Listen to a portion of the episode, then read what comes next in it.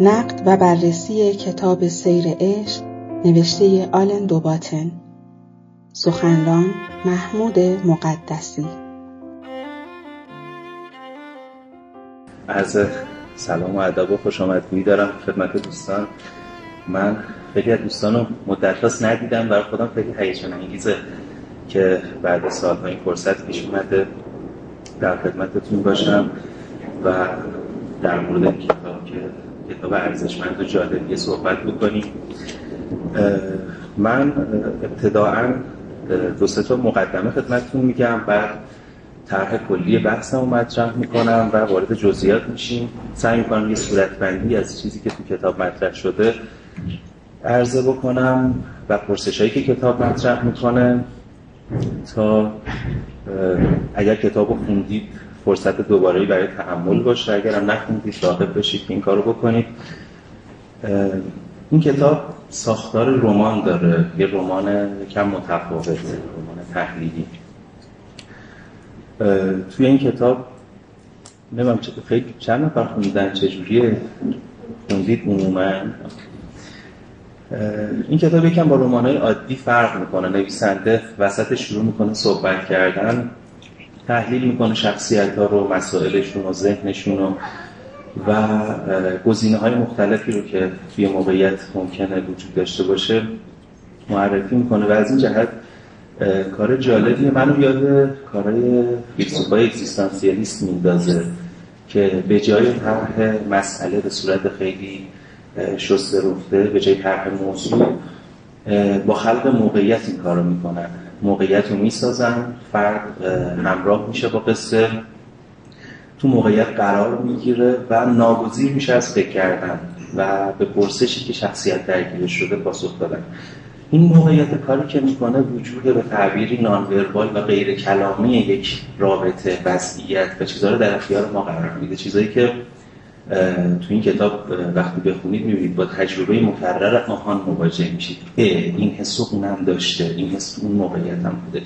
این چیزی که کتابای زوج درمانی، کتابای روانشناسی تو این حوزه خیلی نمیتونن به ما بدن و این ویژگی منحصر به فرد کتابه و اصلا ویژگی منحصر به فرد ادبیاته.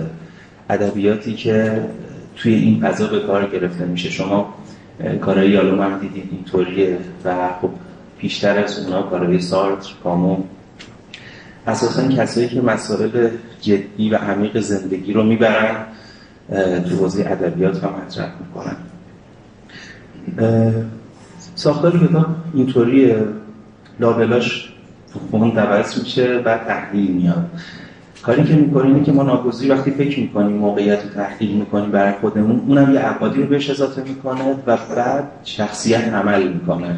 بعد ما شروع میکنیم که خودمون رو به شخصیت مقایسه کردن که اون چه کار کرد، ما چه کار کردیم و یه گفتگوی پیوسته‌ای بین ما، شخصیت شخصیت‌های داستان و نویسنده هست. یک سیر پیوسته‌ای از این گفتگو اتفاق میفته. مقدمه بعدی که خدمتتون میخوام عرض بکنم اینه که این کتاب میشه کتابی درباره عشق خوند، به عنوان کتابی درباره عشق خوند. میشه کتابی در حوزه زوج درمانی خوند اساساً، چون عشقی که اینجا روایت میشه یک عشق به وصل رسیده در چارچوب ازدواج قرار گرفته است و حالا داره ادامهش اصلا اتفاق میفته. اینطوری نیست که اون فرآیند عاشقی خیلی اولویت داشته باشه و توی این حوزه زوج درمانیش من جسارت نمی‌کنم، آقای دکتر صاحبی دیگه هم تخصصش رو دارم و هم خیلی جزئی‌تر و عمیق‌تر میتونم مطرح بکنم.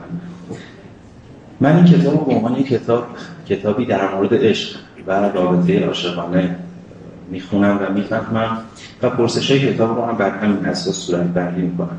امیدوارم بعد از این گفتگو اونایی که خوندن فرصت تأمل دوباره پیدا بکنن، ضرورت این حس بکنن که محتوای این کتاب رو به گفتگو بذارن، چون تو روابط زوجینی خیلی تجربه کرده چیزی که به گفتگو در نمیاد به عمل در میاد، چیزی که در همدلی گفته نمیشه به صورت منفعلانه، به صورت پرخاش ابراز میشه.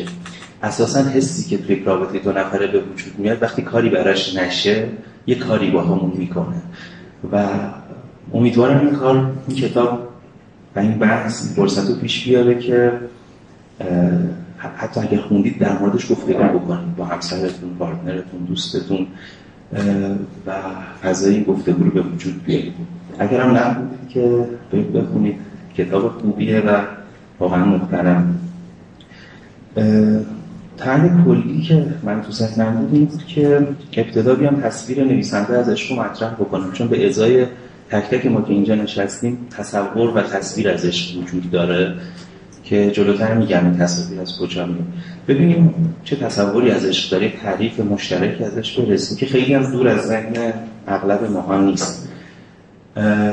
بعد از اینکه این تصویر رو ارائه دادم، تصویر کم بیش دراماتیکه که واقعا جذبمون میکنه، پرسش محوری کتاب رو مطرح میکنم. پرسش محوری کتاب اینه که چه برسر عشق میاد، سیر عشق به پرسش کتاب چه برسر عشق میاد، چه اتفاقی میفته و چی میشه که انگار اغلب ما اینطوریم که دستمون رو پر از آب میکنیم، بالا میکنیم و ذره ذره میریزه میریزه میریزه یه جا نگاه میکنیم، دست خالی خودمون رو میبینیم که زمانی از چیزی پر بوده اما امروز نیست.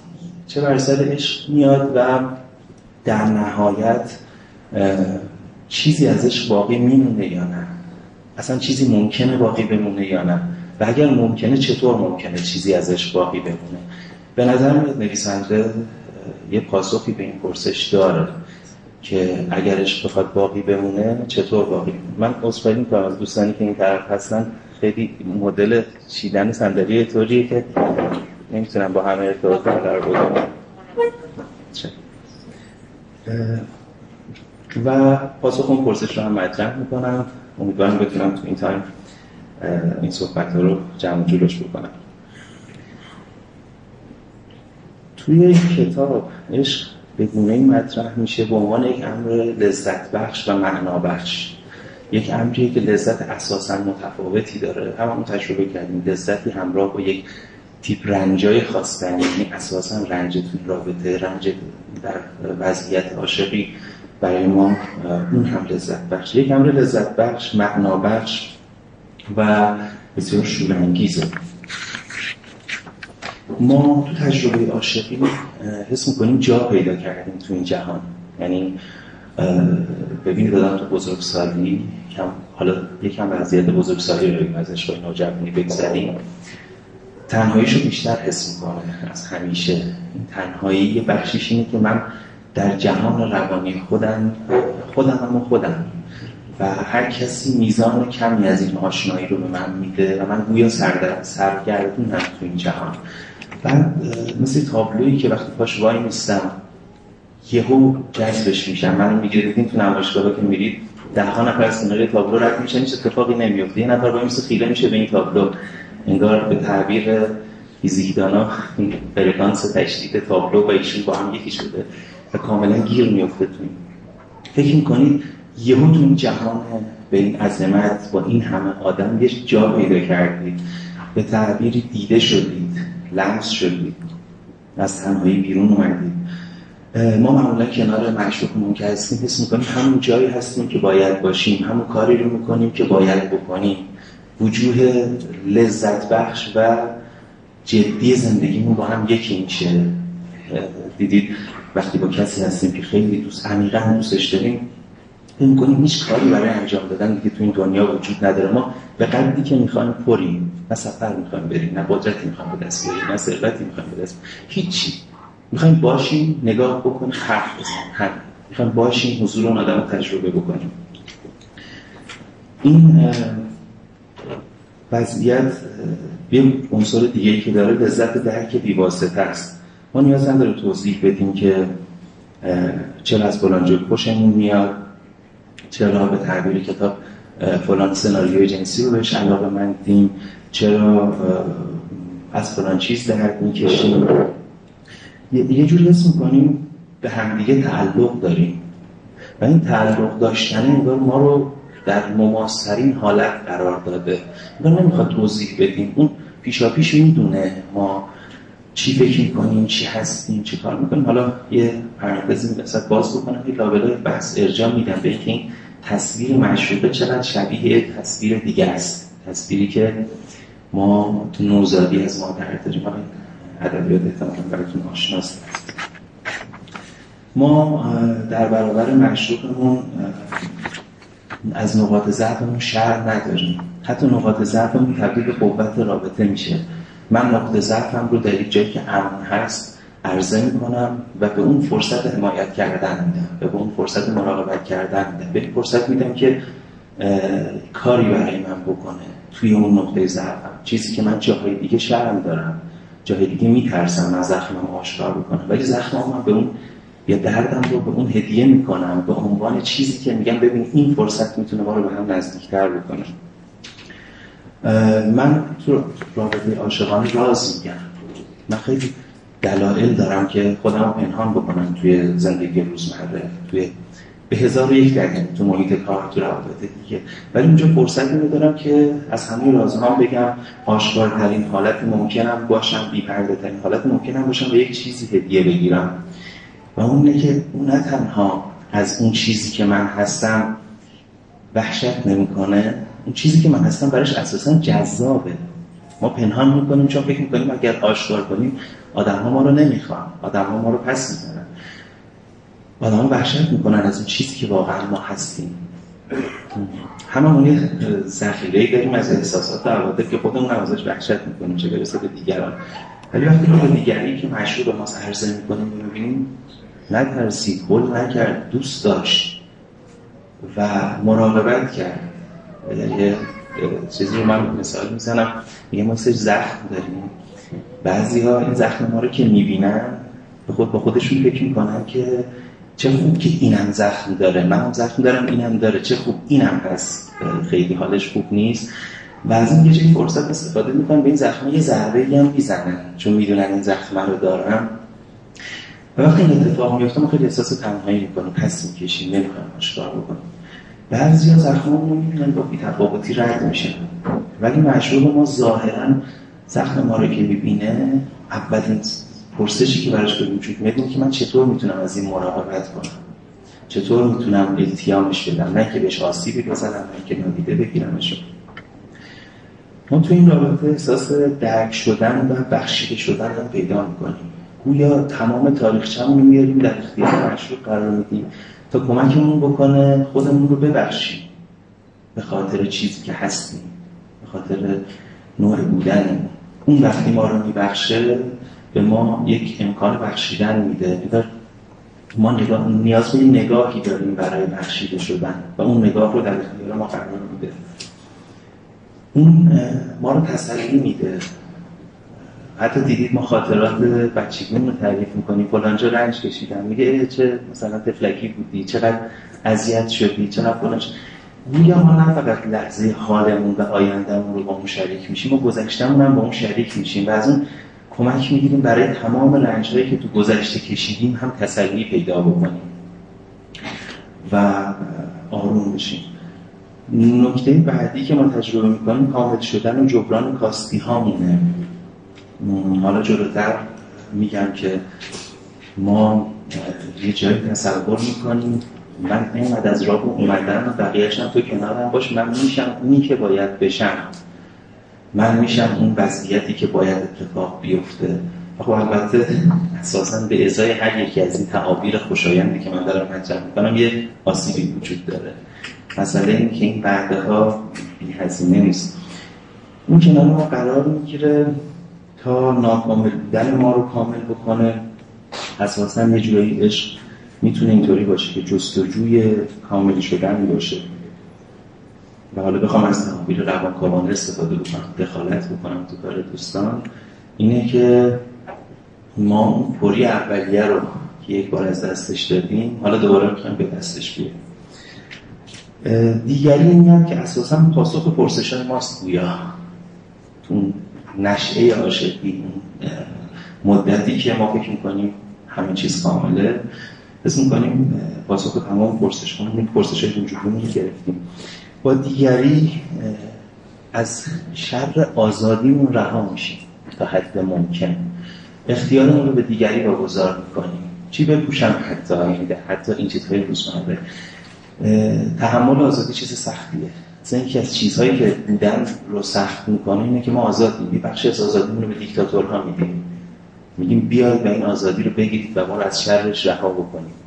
یه بخشی از آزادیمون رو به ادیان میدیم، میگیم بیاید و این آزادیمون رو با روایت خودتون از جهان بگیرید و ما رو از این مخمصه انتخاب رها بکنید. و معشوق اون جای دیگه‌ایه که ما بهش میگیم بیا و این بخش از آزادیمو بگیر، تو امنی، من بهت اعتماد میکنم، این آزادی منو بگیر، اینجا تو انتخاب بکن، اینجا بذار من بر اساس اشتیاق تو عمل بکنم، بر اساس اون چیزی که تو میخوای پیش برم. و برای خود من خیلی این فریبنده است که آزادیم رو به کسی واگذار بکنم و نه تنها نترسم، حس کنم در ازای دادن این آزادی چیزی دارم کسب میکنم. با دیگری امید به آینده و دلیلی برای ادامه دادن پیدا میکنیم. ما وقتی دیگری قرار میگیره کنارمون، نگاه دیگری کمک میکنه اشتیاقای ما معنیدار و ارزشمند باشه. مثلا من اشتیاق دارم فلان کار رو بکنم، دیگری که دوست داره باعث میشه من جلوی چشم اون یه سری کارها رو بخوام بکنم ببینه. و علاوه بر اینکه خب خودمون هم یه اشتیاقایی داره، یعنی ما کنار هم دیگه به آینده امید پیدا میکنیم، چیزی که هر شخص به تنهایی خیلی کم میتونه داشته باشه. این آینده میتونه ساختن یه جهانی از همراه با فرزند باشه، هر چیز دیگه، یه جستجویی باشه، هر چیزی. و ما از این طریق از یک مخمسه دیگه هم رها پیدا میکنیم، رهایی پیدا میکنیم، مخمسه آینده، آینده نامعلوم. دیگری کاری میکنه اساساً، دیگری جهان عینی رو تغییر نمیده، دیگری جهان روانی ما رو تغییر میده. این جمله رو شنیدید، این تعبیر عاشقانه رو. درسته که اوضاع بده، درسته که همه چیز داره از هم میکشه، ولی خوبه که تو هستی. درسته که فلانی مرده، درسته که بازار به هم خورده، دیگه نمیتونم فلان چیزو بخرم، نمیتونم فلان کارو بکنم، ولی چه خوبه که تو هستی. در واقع اون تو هستی چیکار میکنه؟ اون جهان عینی رو که تغییر نمیده، جهان عینی اتفاقاتش داره میفته. نه کارشناس بورسه، نه در واقع مشاور املاکه، نه سرمایه در اختیار ما قرار میده، نه پزشکه. اون دیگری با متریال‌های جهان روانی ما کار داره، احساسات و عواطف ما. جهان روانی ما رو امن میکنه، یعنی همه اون ترس‌های بیرونی که اومده تو درون ما و یک آشفتگی رو درست کرده، اون میاد و با حضورشون آشفتگی رو آروم میکنه. و ما این احساس رو تجربه میکنیم، چه خوبه که تو هستی. چه اصلا تو این خود این تعبیر میزنیم که چه خوبه که هستی، اصلا دیگه میگم گویاست، مرسی که هستی. آره، و این اساسا اینه که جهان ما با دیگری تسکین پیدا میکنه و در نهایت اینه که عشق دستاورد میشه. شما وقتی که دارید مرور میکنید که من چیا دارم تو این دنیا، خیلی مواقع آدم این کار رو با خودش میکنه. زمانی که احساس سبکی میکنه، فکر میکنه مثل کشتی تو این امواج خروشان داره بالا و پایین میشه، یه چیزی که بتونی تو این اینو تو امواج خروشان نگه داره، اسم من سنگینم، جایی دارم، کاری کردم. نگاه میکنه به ماشینش که داره، نگاه میکنه به حالا تو حوزه‌ای که من هستم، به کتابایی که چاپ کرده، به کارهایی که کرده، به خونه‌ای که داره، به هر چیز دیگه، هر کسی تو هر حوزه‌ای موقعیت شغلی که داره. یه جایی هم عشق دستاورده که اه من این آدم رو هم کنارم دارم، یه چیز پر و معنی داره. در واقع ما عشق رو مسئله دستاورد هم تجربه می‌کنیم. خب نمیدونم تونستم از پس این تصویر دراماتیک بر بیام یا نه، خیلی میشه اجزایش رو ادامه داد و هممون کم و بیش این تجربه کردیم. تجربه عاشقی خیلی خیلی شورانگیزه، اصلا خیلی متفاوته با نظم معمول زندگیه، با نظم روابط. انگار یه آدم وسط آدمای دیگه رنگی میشه، همه سیاه و سفیدن، یه نفر ما رو بر میداره، یعنی یه نفر ما رو میخره، ما رو از این گمشدگی نجات میده. اما چرا این تصویر که اینقدر به زندگیمون معنا میده؟ این نکته رو بگم فراموش کردم. عشق زندگی رو معنادار هم میکنه. معناداری یعنی چی؟ یعنی اتفاقات زندگی جهت داشته باشه، به یه سمتی بره. کسی که زندگیش معنادار نیست اساساً به تعبیری کسی که به تعبیر زندگیش هدف نداره، کارکردی نداره. حالا بحث معنای زندگی مستقله. اتفاقات زندگی جهتی نداره، که از این ور ممکنه بره، که از اون بره، که از اون ور. اما مثلا میدانهای مغناطیسی که مواد رو جهت تمام اسمینا رو یه جهت میکنن اونایی که فیزیک خوندن. یه هم میبینی همه چیز در یک جهت قرار میگیره. من خوشایند اون رو برآورده بکنم، من با اون باشم، با اون وقت بگذرونم، این کار رو بکنم، اینطوری باشم، اینطوری باشم. ولی چیزی نیست جز در اومدن زندگی از بی‌معنایی. زندگی معنا پیدا میکنه. اما چرا این امر لذت بخش و معنا بخش اینجا نمیمونه؟ چرا ما ناکام میشیم؟ چرا وقتی نگاه میکنیم به دستامون میبینیم خالی شده؟ من سعی میکنم پاسخی که این کتاب داده رو وارد فصولش نمیشم، بخونیدش حتما، تک تک فصلاش جذابه. پاسخی که کتاب داده رو صورت بندی میکنم با یه سه چیزی که خودم کنارش میگم. این ابتدا باید در پاسخ به این پرسش نکته دیگر رو خدمتتون بگم. بحث هورمونی و فیزیولوژیکش اساسا میذارم کنار، حواسم هست بهش. این کتاب چرا عاشق میشویم هلن فیشر رو توصیه میکنم بخونید و چیزایی تو این حوزه. اون بحث تکاملی در مورد شما میذارم کنار، ولی حواسم هست که تو این پرانتز چیزی رو نگه داشتم. هورمون هست، بدن هست، همه اینا کار میکنن. اما من بحث روانیش رو مطرح میکنم و فرهنگیش. در پاسخ به این پرسش که چرا عشق نمیپاید و اینکه چی میشه، چه اتفاقی برای عشق میفته، به نظرم خوبه که به این توصیف دقت بکنیم. ما عشق رو خیلی شخصی و منحصر به فرد تجربه میکنیم. یعنی فکر میکنیم این تجربه تجربه ماست، تجربه‌ایه که من و اون داریم با هم دیگه میسازیم. حالا جلوتر خدمتتون میگم این شخصی تجربه کردن یعنی چی. دومی که ما عشق رو خیلی اینجایی و اکنونی تصور میکنیم. فکر میکنیم همه چیز همینجا در رابطه من با اونه. اون وقتی که باهاش هستیم انگار اون دیگری‌هایی نداره، جهانی نداره، با دیگران ارتباط نداره، خواسته‌های دیگه‌ای نداره.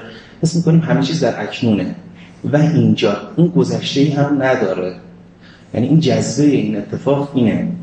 فکر میکنیم انگار یه حاله‌ای بین ما تشکیل شده. من خیلی هم دراماتیکش میکنم. حاله‌ای شخصی در اینجا و اکنون که در قراره که همین وضعیت فیریز هم وضعیت فیریز بشه تا آخر ادامه پیدا بکنه. اما این سه تا بحث رو بذاریم، شخصی و منحصر به فرد تجربه می‌کنیم، اینجا یا اکنونی تجربهش می‌کنیم به صورت یک اتفاق که قراره همین اتفاق به صورت یک برآورده یک وضعیت تصورش می‌کنیم. اما عشق زمینه داره، پیشینه داره و فرآیند. زمینه داره، پیشینه داره، فرهنده. یعنی چی؟ عشق در بستر فرهنگ و زبان اتفاق میفته. عشق بر تاریخچه، بر در واقع بر روی تاریخچه زندگی فرد اتفاق میفته و عشق اساساً یک فرآیند. عشق اتفاق نمیفته، عشق ساخته میشه. این زمینه و پیشینه رو حالا میشه واکاوی کرد که این کتاب تا حد این کار رو میکنه. ما هر کدوم یه روایتی از عشق داریم که انگار این روایتی فیلمنامه داریم که انگار این فیلمنامه رو بازی می‌کنیم تو تجربه عاشقیمون که گفتم چه اتفاقاتی میفته دیگه، تصویرش رو دیدید تا حالا.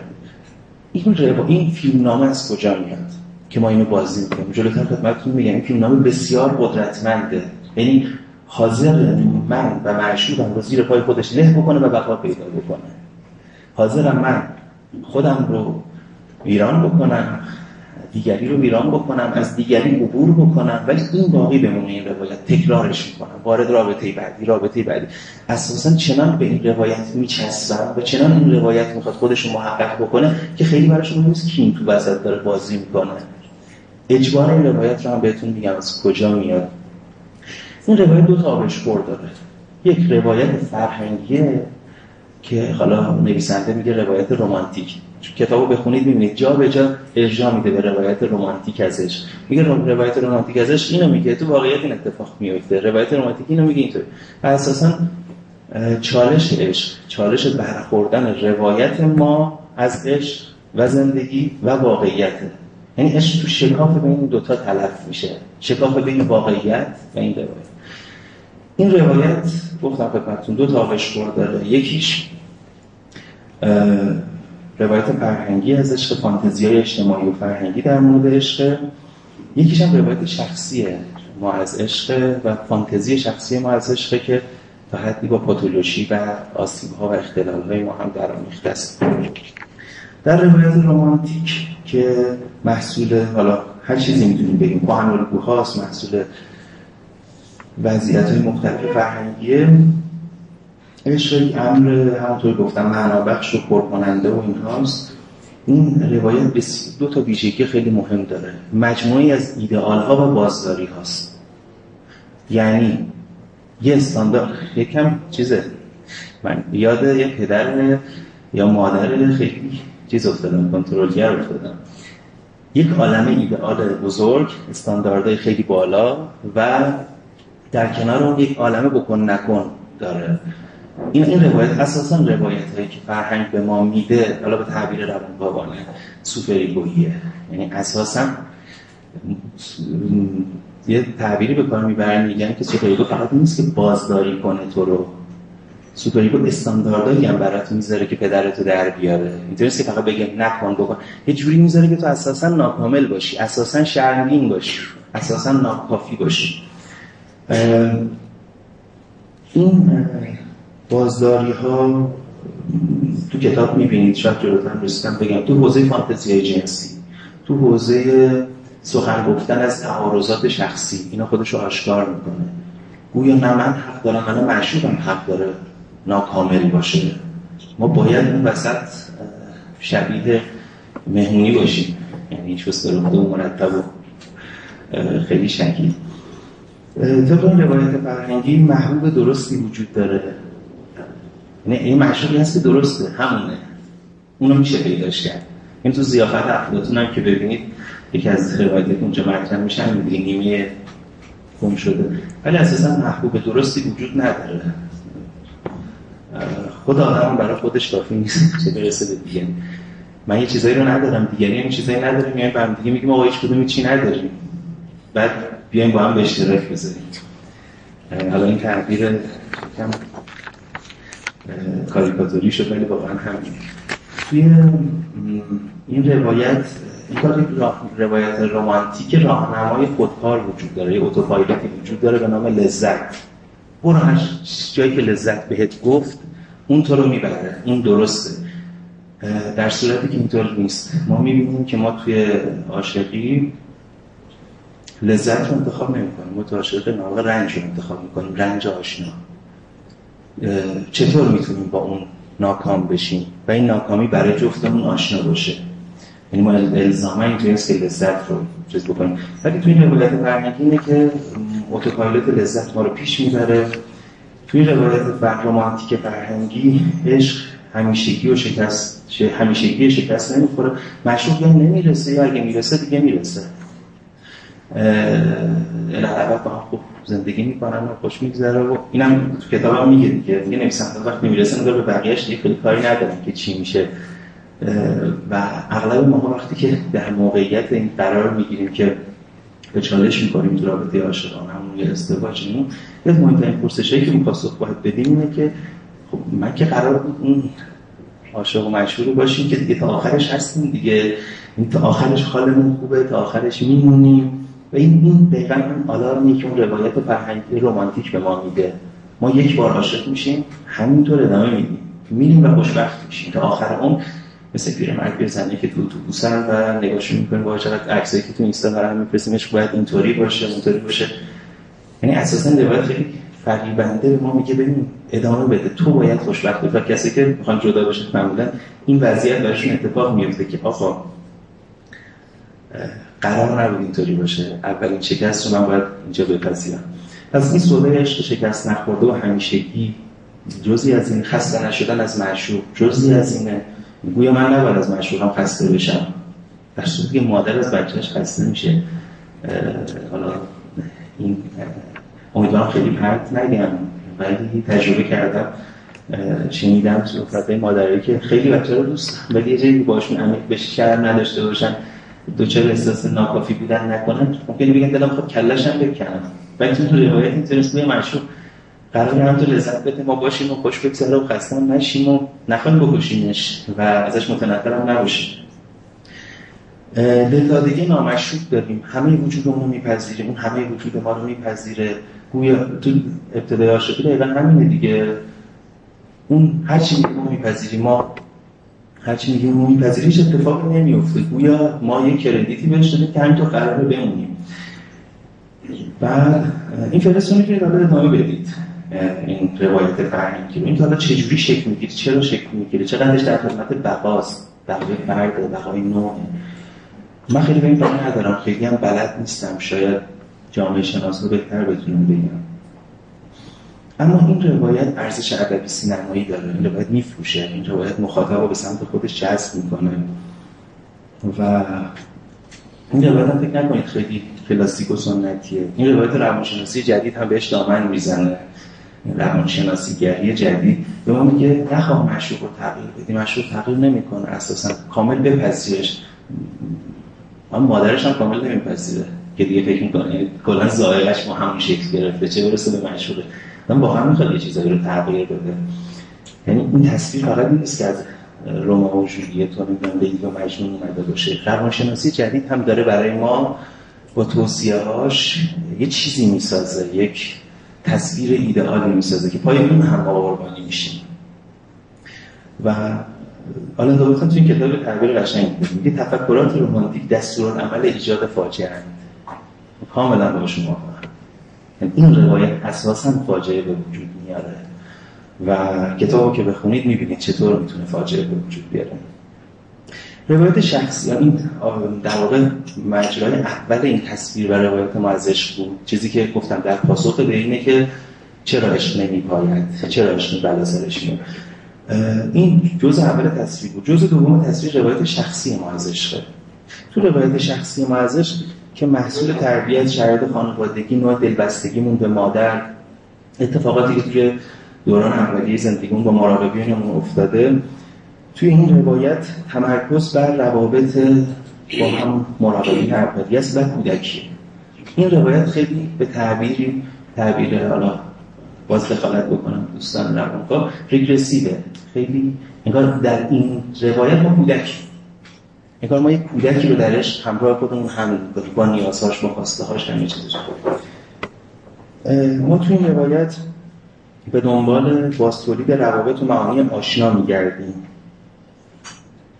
یعنی اساسا ما می‌خوایم یه چیز آشنایی رو تولید بکنیم. میگه میگه شبیه مادرش باشه، شبیه پدرش باشه، که وارد این حرفا نشیم. که توی آشنایی رنج آشنا هم هست. نه حالا لذت آشنا، رنج آشنا هم هست. یه چه کتاب، یه چه از کتاب میگه گاهی اوقات کسانی رو کنار می‌گذاریم چون بیش از اندازه خوب بودن. و نزد ما این چنین خوب بودن عجیب است و دور از استحقاق ما. ما سری آدم‌های پرفکت می‌ذاریم کنار چون نمیتونیم تاب بیاریم، برای ما غریبن، برای ما همساورن، حداقل استحقاقشون رو نداریم.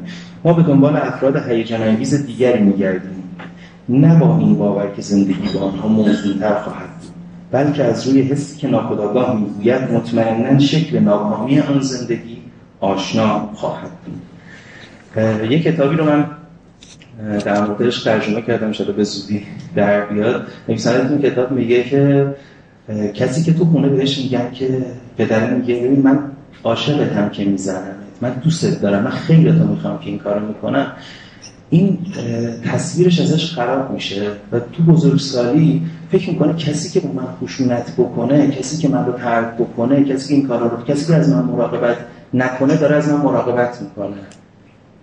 و بعد این شما به همتون باز میمونه، میگید که چرا این کارو میکنه، خب برام نجاتش بدم، چرا تو این رابطه مونده؟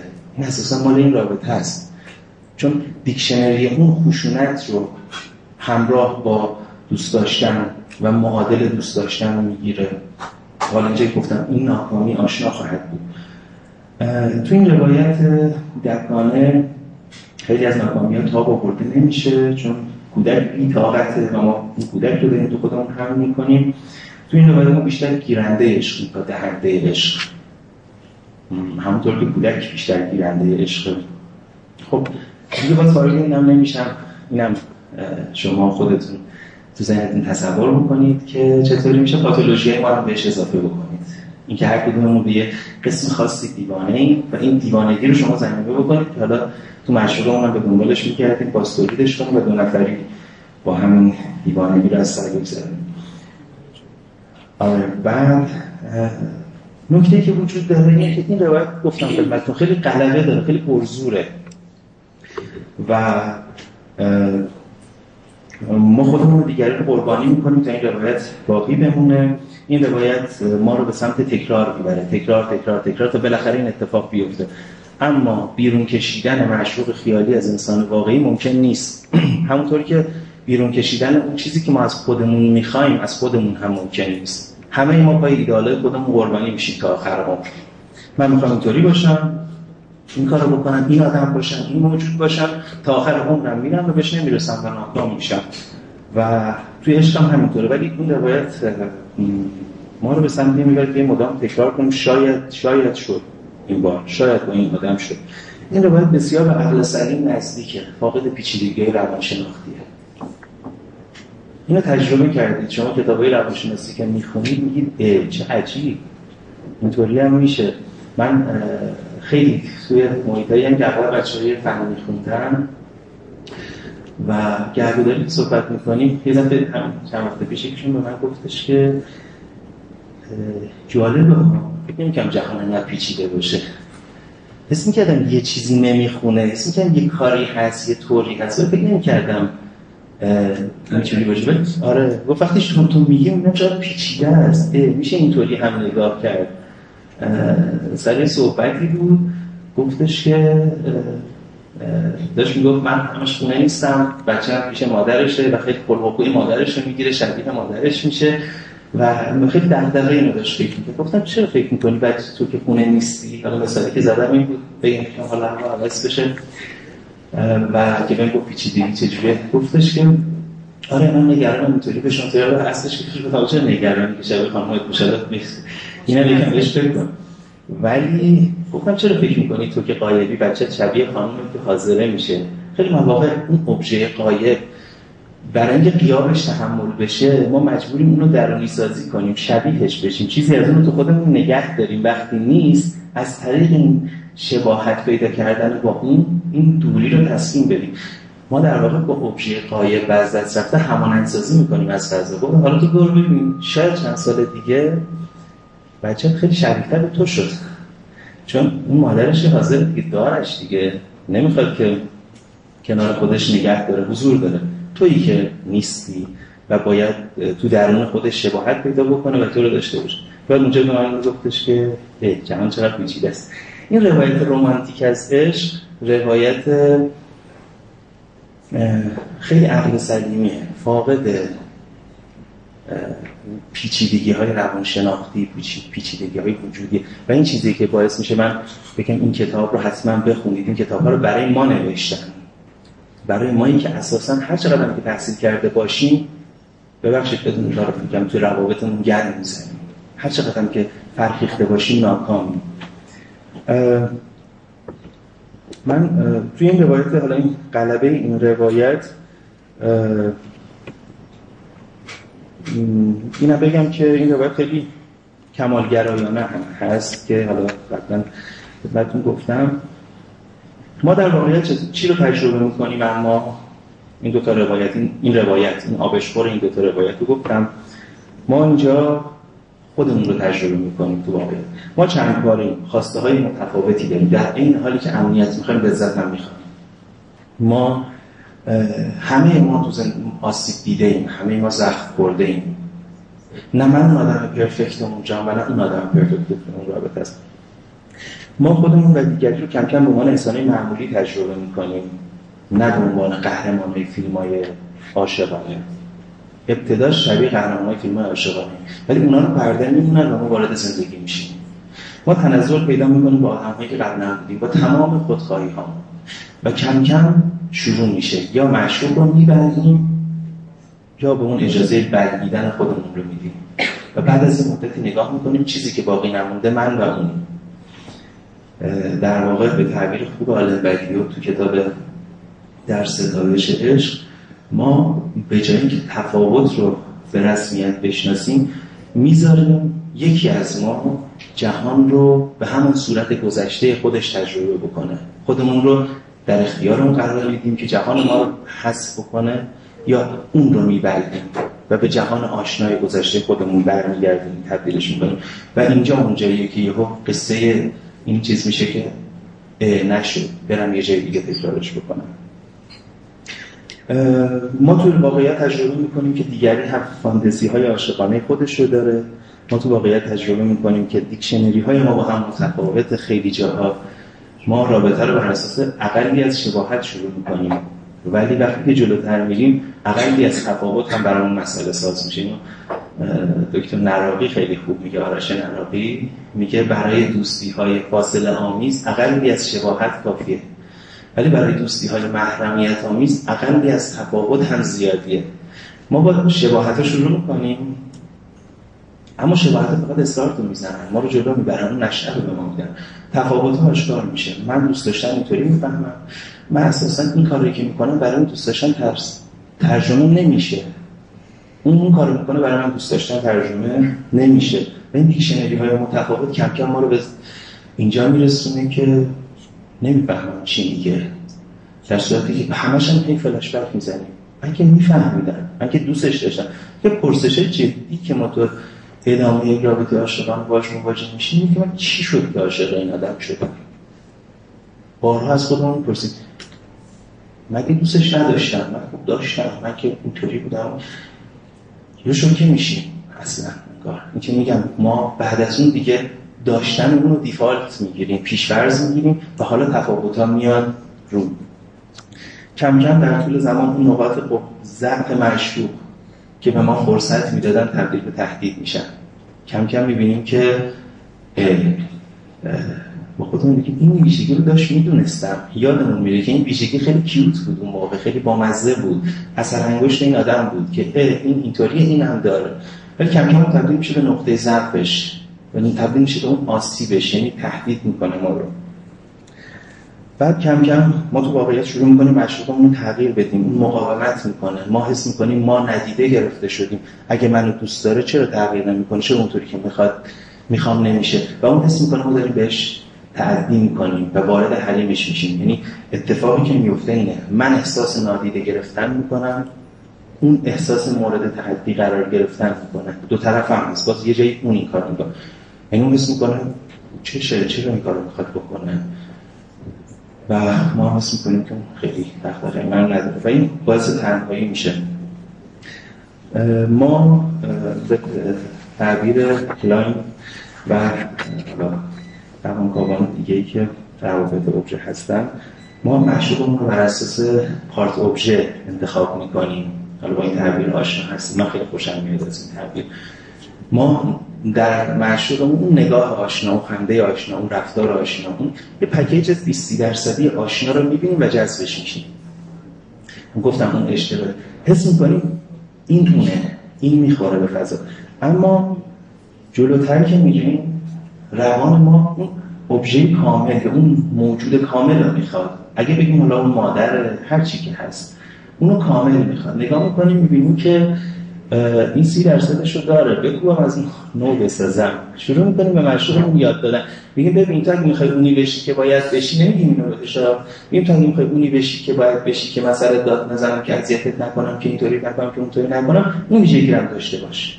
حالا کتاب میگه اما صبور نیستیم. ما به دانش آموزمون که میخوایم چیزی رو یاد بدیم، چون خیلی تمنای پیچیده نداریم، اومده در پولش رو داده، درسش رو میخونه میره، ولی ما مشروع میخوایم تمام مدت باشیم و باید این تصویر رو کامل بکنیم. شروع میکنیم بهش یاد دادن، اما با بی‌صبری تمام قر میزنیم، پرخاش میکنیم. شروع در واقع ما میخوایم اون دستی یا چشمی یا خنده‌ای که ما رو کشیده وارد این رابطه کرده تبدیل کنیم به کل این آدم، کل این پیری کرده. این که میگم بیرون کشیدن معشوق خیالی از دل یک انسان واقعی که حالا یه شباهت‌هایی داشته به اون، همین تعبیر پارت ابژه و پول ابژه. و این اتفاق نمیفته. معشوق نه تعهد داده که اون ایدئال ما باشه و نه تعهد داده کنار ما جهان رو کامل کنه. ما فکر می‌کنیم قرار نقص‌های ما رو جبران بکنه، بیاد دوباره با اون پرشیم، برای تعهد نداده جهان ما رو کامل بکنه. فقط به ما گفته ببین من اصلا خوشم میاد، من هم مثل دیوانه هم، بیا با هم دیگه وقت بگذاریم. اما جلوتر که میره اونم دیگه این تعهد رو نداره و اونم همه این چیزی که دارم میگم تبدیل میشه به زخم. برگردیم به اون تصویر اولیه تو تصویر اولی همه اینا خوب بود، همه اینا هیجان انگیز بود. می‌بینیم حالا دونه دونه اینا داره تبدیل میشه به زخم، تبدیل میشه به آسیب، تبدیل میشه به خستگی، تبدیل میشه به تنهایی، تبدیل میشه به دروغ گفتن. من یه دوستی داشتم تو روسیه، عاشق شده بود، خیلی کوهنورد بود، خانمش اسمش ورونیک بود. میگم ورونیک خیلی با من میومد کوه. میگم مثلا یه بار از طبقه بیستم ساختمون از بلای اضطراری شروع کردیم فرود کردن، طلا انداختیم و فرود کردیم، اومدیم پایین، پلیس اومد ما رو گرفت. آقا چیکارا دارید می‌کنید؟ واسه من فکر کردم دیگه زدم به اصل ماجرا. این نه تنها مثل خودم در اون پزشکه عاشق کوه هم هست، عاشق ایران هم هست. گفت یه شش ماهی که گذشته هی کوه رو نمیاد، میاد نمیاد. بهش گفتم، بعد گفت ببین، حالا اسمش نمیگم، گفت ببین راستش خودم عاشق تو بودم نه عاشق کوه. خیلی هم از کوه خوشم نمیاد. و بعد میگفت من باورت نمیشه، کوه هم دیگه نمیاد. یعنی نه فقط چیز نیست، فرود نمیاد، کوههای سخت نمیاد، اساسا کوه دیگه نمیاد. و اینجا دارن اینه دیگه، یعنی اون تضمینی نداده که با این تصویر ما همراهی بکنه. بعد نکته دیگه که وجود داره اینه که اصلا ازدواج خودش خراب کننده عاشقیه. این تعارف که نداریم هست. یه جای کتاب میگه مشکل هیچ کدوم از اونا نبوده، مشکل کاری بود که می‌خواستن با هم انجام بدن، خواستن رابطه ازدواجی رو با هم پیش ببرن. ما روایتی از روایتی از ازدواج هم داریم، پدر اینطوری، مادر اینطوری، زن اینطوری، شوهر اینطوری. این روایت عاشقانه رو، این فانتزی عاشقانه با روایت فرهنگی و شخصی از ازدواج قاطی کنید، میشه یه ملغمه‌ای. هیچ کس به اندازه کسی که با او ازدواج کرده این نمیتواند ما رو نابود کند. این تعبیر کتابه. یا تعبیر دیگه‌اش، تجربه‌ای که تنها کمی پیچ و خم در مسیر ممکن است به تباهی هر دو نفر منجر شود. این که گفته هیچ کس به اندازه کسی که با او ازدواج نمی‌کنه، نمی... ازدواج می‌کنیم نمیتواند ما را نابود کند. این آره. آره، و هیچ کس نمیتونه عشق رو بیش از این نابود بکنه. اصلا یکی از کارهایی که ازدواج می‌کنیم اینه که ما در تجرد معمولاً شر... به اشتباه تصویری به هنجار از خودمون رو ذهن داریم. خیلی فکر می‌کنیم جنتلمنیم، خیلی فکر می‌کنیم با شخصیتیم، انسان دوستیم، مهربونیم. ولی تو ازدواج که با روزمرگی‌ها قاطی میشه، تصویرمون از خودمون رو هم خراب می‌کنه. می‌بینیم ما یک آدم خودخواه، تنبل، نامرده. کم کم می‌بینیم ما چه چیزایی داریم. در صورتی که تو مجرد بودن ما روایت خیلی خوبی از خودمون داشتیم. ما چند وقته حالا می روایت می‌بردیم توی مهمونی، جایی می روایت عرضه می‌کردیم، مردم گفتن چه انسان انسان دوست، مهربون، ملیح، جذابی، چه انسان قدرتمندی، چه انسان.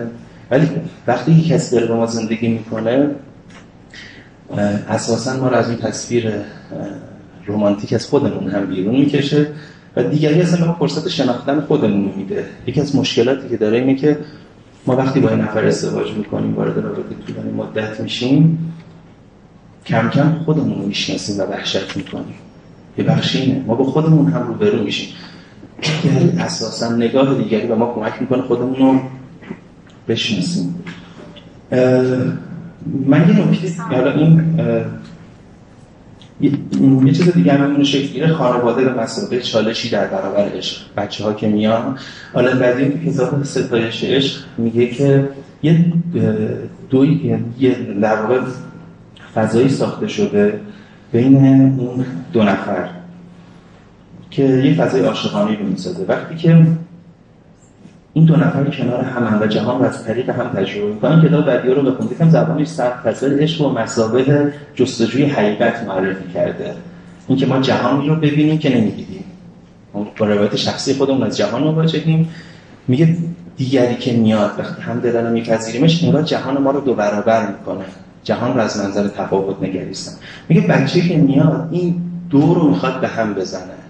این دویی که داره حقیقتی رو بر ما آشکار میکنه به هم میزنه، یا میبره توی یک یک خانواده، یا میبره توی سه یه رابطه ستایی درست میکنه. و این هم یه چالشی در برابر عشق. و اینو چیکارش کنیم؟ این وسط چیزی که قرار محصول عشق باشه تبدیل میشه به چالشی در برابر عشق. حالا تو کتاب میگه بدتر میشه، حتی این میبره تو رول مادر یا میبره تو رول پدر، اون جذابیتش هم برای ما کم میکنه. حالا این یکم کتاب فقهی روانکاوی نگاه میکنه، میگه که قرار بود معشوق ما شبیه مادرمون باشه، خیلی هم شبیه نباشه که بتونیم باهاش باشیم، رابطه داشته باشیم. مشکل اینه بچه که میاد خیلی شبیه مادرمون میشه، درا رو میبنده دیگه، خیلی خودش میشه.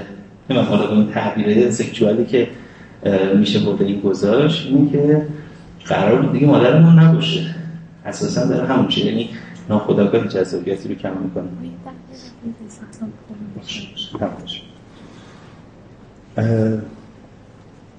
این یه نکته هم در مورد اون روایت، این اجبار این روایت بگم، این روایت حواسمون باشه خودش از طریق زبان هم باز تولید میکنه. کلماتی که ما داریم برای عشق، تعابیری که داریم، زبان بر ما سلطه داره، خیلی دست کم میگیریمش. اما این که حتی ما تو گفتگوهای عاشقانه از چه زبان استفاده میکنیم داره این روایت رو به ما تحمیل میکنه. نگاه دیگری، ما هیچ موقع تنها نیستیم، ما عاشقی رو در برابر نگاه دیگران تجربه میکنیم، چه دیگران حاضر باشن چه غایب باشن، ما تو ذهنمون برای دیگران توجیه میکنیم، به دیگران میخوایم بگیم. این این که گفتم اون روایت ها، این روایت خودشون از این طریق هم به ما از طریق حضور دیگری، نگاه دیگری، از طریق زبان تحمیل میکنم. حالا نکته‌ای که این قسمت از بحثم گفتم اینه که ما تو واقعیت اینا رو تجربه می‌کنیم. پاسخ این کتاب به این پرسش که از عشق چی باقی میمونه چیه؟ پاسخ اینه که از عشق میتونه چیزی باقی بمونه به شرط اینکه ما اون سه تا تعبیری که گفتم، شخصی، اینجایی اکنونی و فراورده‌ای نگاه می‌کنیم. اینه که این سه تا رو ترک کنیم. بپذیریم که عشق امر فرهنگیه، یک امر اجتماعیه با ظرفیت‌هایی که دارن و ما داریم تو اون زمین بازی میکنیم. اساسا خیلی شخصی نیست، باید شخصیش بکنیم، یعنی باید تصور میکنیم که شخصیه، ما داریم تو زمین از پیش آمده دیگران بازی میکنیم، باید شخصیش بکنیم، به روایت شخصی تر از عشق برسیم. باید بالغانه ترش بکنیم. گفتم اینجا یک کودکانه هست، ریپرسیو و انگار بچه داره نیاز ما رو از ما میخواد، باید میتونیم بالغانه‌اش بکنیم.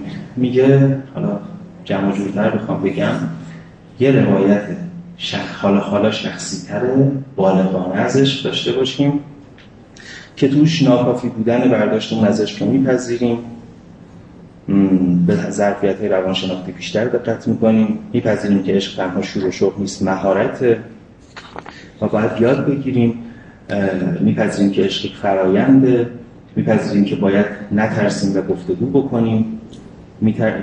مرز می‌ذاریم بین عاطفه و عملمون. دیگه نشد من از فصل مهارت ذهنی بگم یا فصل انتقال عواطف بگم که چطور میتونه الان شاید توی پرسش و پاسخ بشین باید رحب کرد.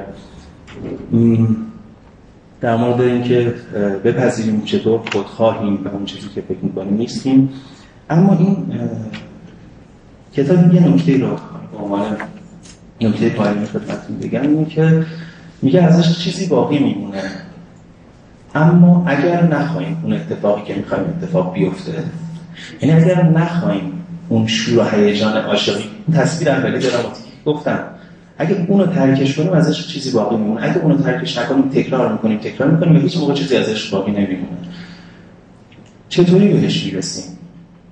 توی این کتاب با تجربه کردن ذره ذره، یک سال، دو سال، ده سال، پانزده سال، بیست سال، آخری کتاب بعد از هجده سال دکتر درسته، بعد از هجده سال برای همین بیشتر بیشتر میگه حالا آماده ازدواج شدن بعد هفده هجده سال.